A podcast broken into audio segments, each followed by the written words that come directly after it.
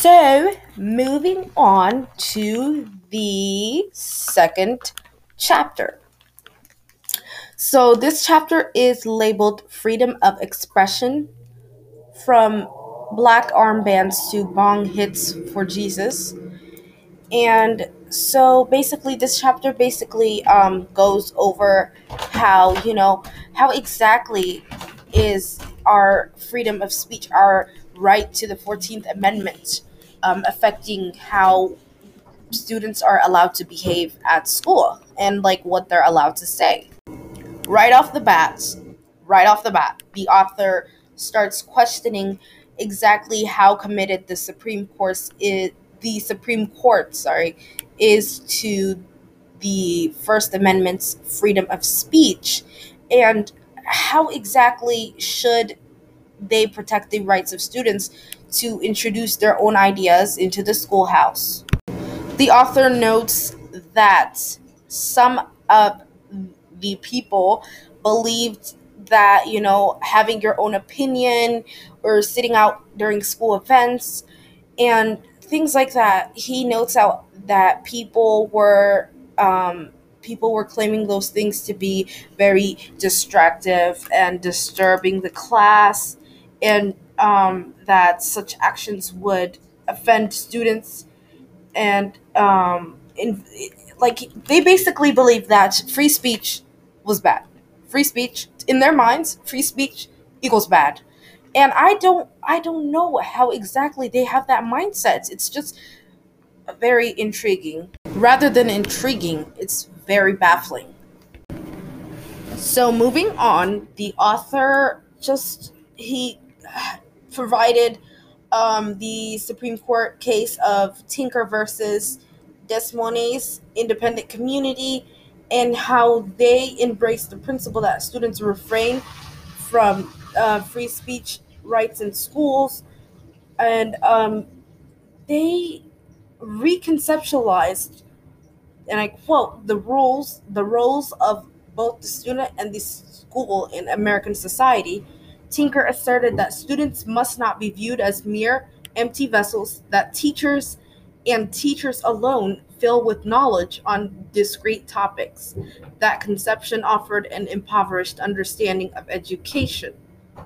Instead, Tinker insisted students must be permitted to exchange independent ideas with one another on an extensive array of topics because those exchanges constitute an essential part of education process of itself which i end of quote which i uh, definitely agree with.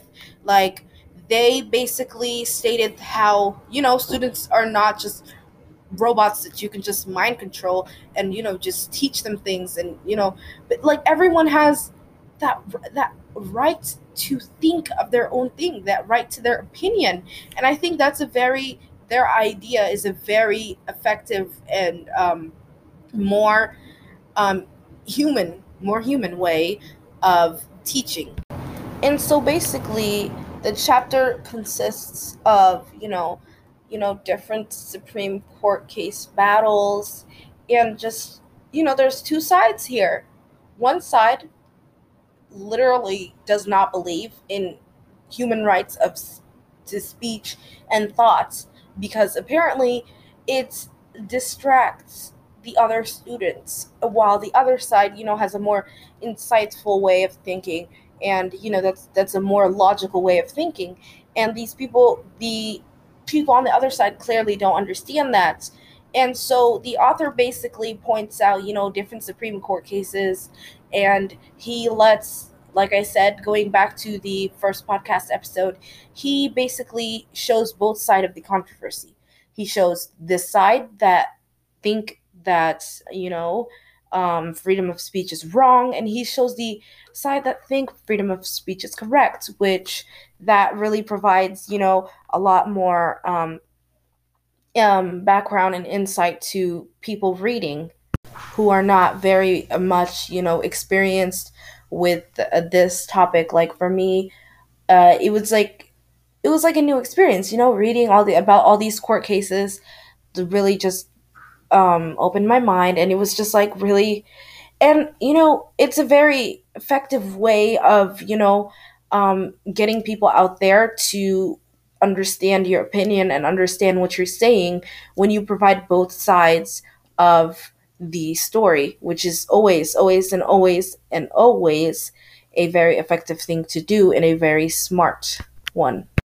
Okay, so let me provide a very big example of this time when this boy named Fraser, he was a very well known, he had this reputation of, you know, being a um, public speaker. And he was invited to go and do a public speak for the uh, public speech for the school. And as you can already guess where i'm going here he you know there was of course he delivered his speech. And of course there were two sides who were up against each other and so basically his speech was like you know very um very mature and he and he talked about you know things that some people may take in offense. Some um, people did indeed take an offense, um, take it offensively, and it took him one minute, exactly one minute to say the speech, like the author states.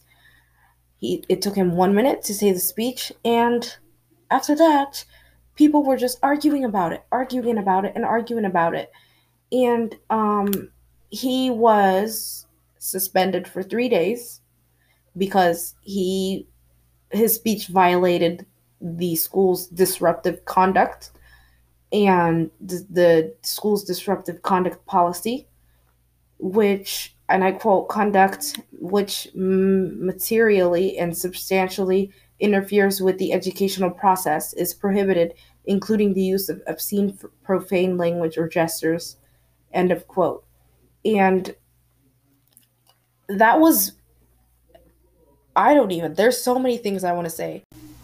First of all, to the people taking his speech very offensively, have they never thought of, you know, how how everyone, you know, believes in one thing because from my understanding of this situation, some people, you know, understood where he was coming from. Some people accepted his speech, you know, and I agree that it was a little, you know, well, a little too mature, but it wasn't anything that made him deserve getting suspended over. And I think that was just really unfair for him to be getting that type of treatment solely because he was expressing, you know, in his opinion, a great piece of literature. And he also acknowledged that it was soph- sophomoric, but he also said, like, you know, even though it was uh, said that way, he very carefully selected all his words in order not to, you know, um, offend anybody. But, you know, it, it just ended up taking the opposite effect of what he wanted. So it was just like really sad to see the student who worked really hard on something he believed was a great piece of literature. And I'm not trying to criticize him or anything like that. But I think it was really unfair of all those people who took it very offensively, especially when he worked really hard to try and get the opposite effect. They should have been more understanding. And I think this is a really big example for um, the freedom of speech thing because they they used the whole idea of you know oh he was he was being um, like his speech was very inappropriate. They immediately just rushed to the negatives and didn't try to see like more than that. They didn't try to look further and look into his speech that he made. They didn't try to look to the literature side. They just took it very offensively which i think was really unfair so there were some it was really sad to see that but think surprisingly for him, there were some people who, you know, acknowledged him for what he did and saw past that that stage and that barrier that those the other people couldn't see. And they saw his work as a piece of literature and they were you know praising him and stuff.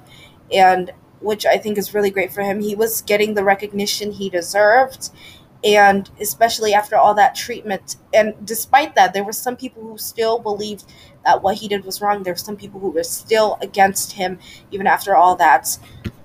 So in conclusion this this chapter really opened my mind to how unfair society can be and to how unfair um, people can be despite on their belief and this chapter more wasn't like more about the supreme court cases. It was more about you know freedom of speech going into that direction and how everyone has their own opinions. And there's people that just cannot no matter what cannot even acknowledge that.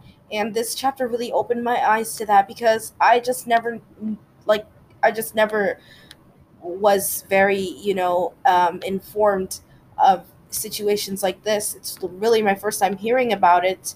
And i think it should be more known to the um, people out there of all these stories in his book on in this chapter specifically because of you know how it could teach people to respect others opinions. And i think it's really great um it's a really great moral for some of us